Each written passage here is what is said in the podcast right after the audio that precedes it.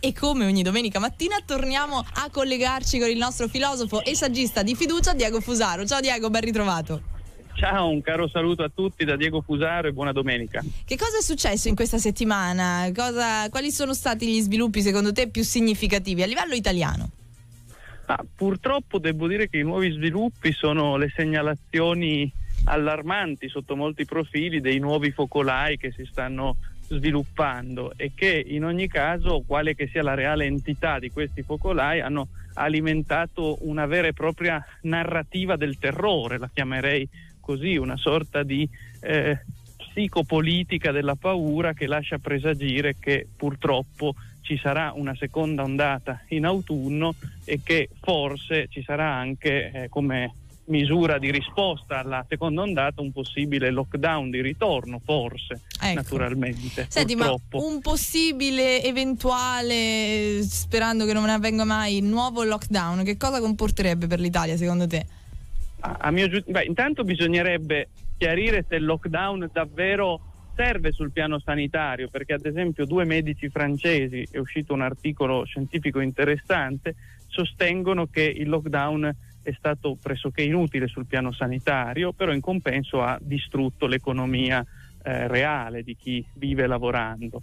Poi, eh, tra l'altro, eh, è uscito anche uno studio spagnolo in questo caso che diceva addirittura che per evitare la seconda ondata autunnale bisognerebbe fare un lockdown preventivo, cioè chiudersi già ora in lockdown per 60 giorni, quindi eh, di male in peggio potremmo dire. Pazzesco. E poi non dimentichiamo, io voglio citarla però questa frase perché forse potrebbe essere rivelativa del nesso fra politica e emergenza sanitaria. È una frase che è uscita dagli stati generali dell'economia svoltisi eh, a Roma, come ricorderete, una frase di Gualtieri, ministro dell'economia, che ha detto stiamo lavorando per evitare le rivolte sociali in autunno, sic, queste le sue parole. Ora, in effetti il lockdown sembrerebbe essere, da un certo punto di vista, un buon metodo per evitare le rivolte sociali, perché se si è tutti chiusi in casa per tre mesi è difficile fare rivolte sociali col divieto di assembramento e financo con il divieto di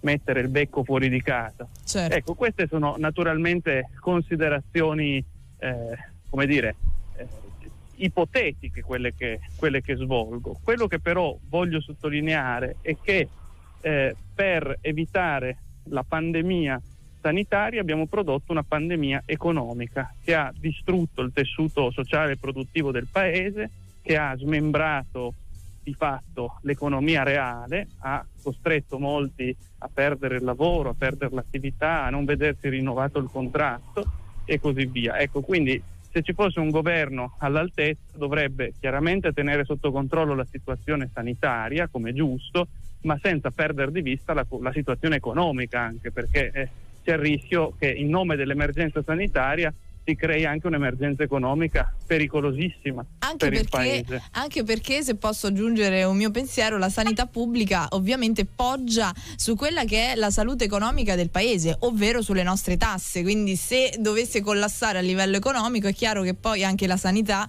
ne risentirebbe, cioè non è che vive di eh, manna dal cielo, giusto?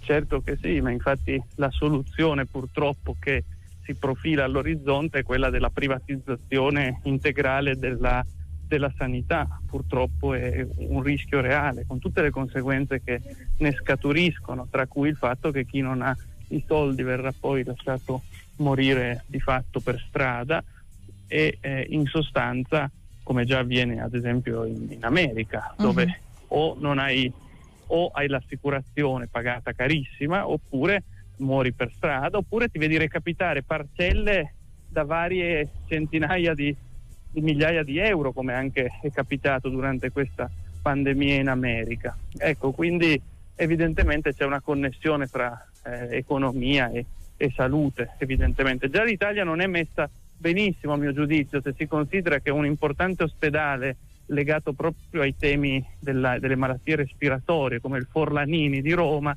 venne chiuso, se ricordo bene, nel 2015 grazie a queste prospettive di spending review e di privatizzazione. Addirittura alcuni politici si vantavano di aver privatizzato e tagliato le spese giudicate inutili per la sanità pubblica. Io credo invece che ci voglia un potenziamento della sanità pubblica perché poi l'abbiamo visto anche in questa crisi sanitaria. Quando c'è il, un problema come una pandemia, il privato sparisce magicamente, resta solo il pubblico ed è quello che salva poi le vite anche. È vero, l'abbiamo notato. Ebbene, in conclusione citiamo il tuo ultimo lavoro, caro Epicuro, queste lettere che tu hai indirizzato a un filosofo che ami particolarmente, edito da PM. Allora, che direbbe Epicuro?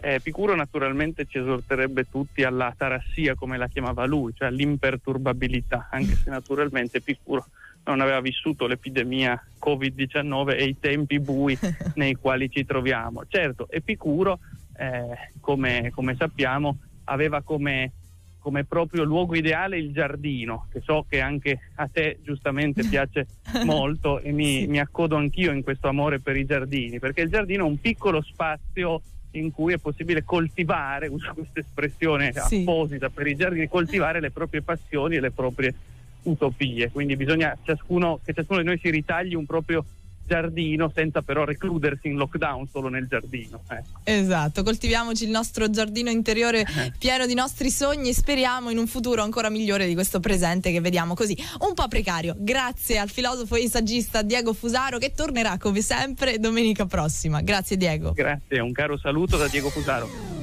Radio Linea numero uno.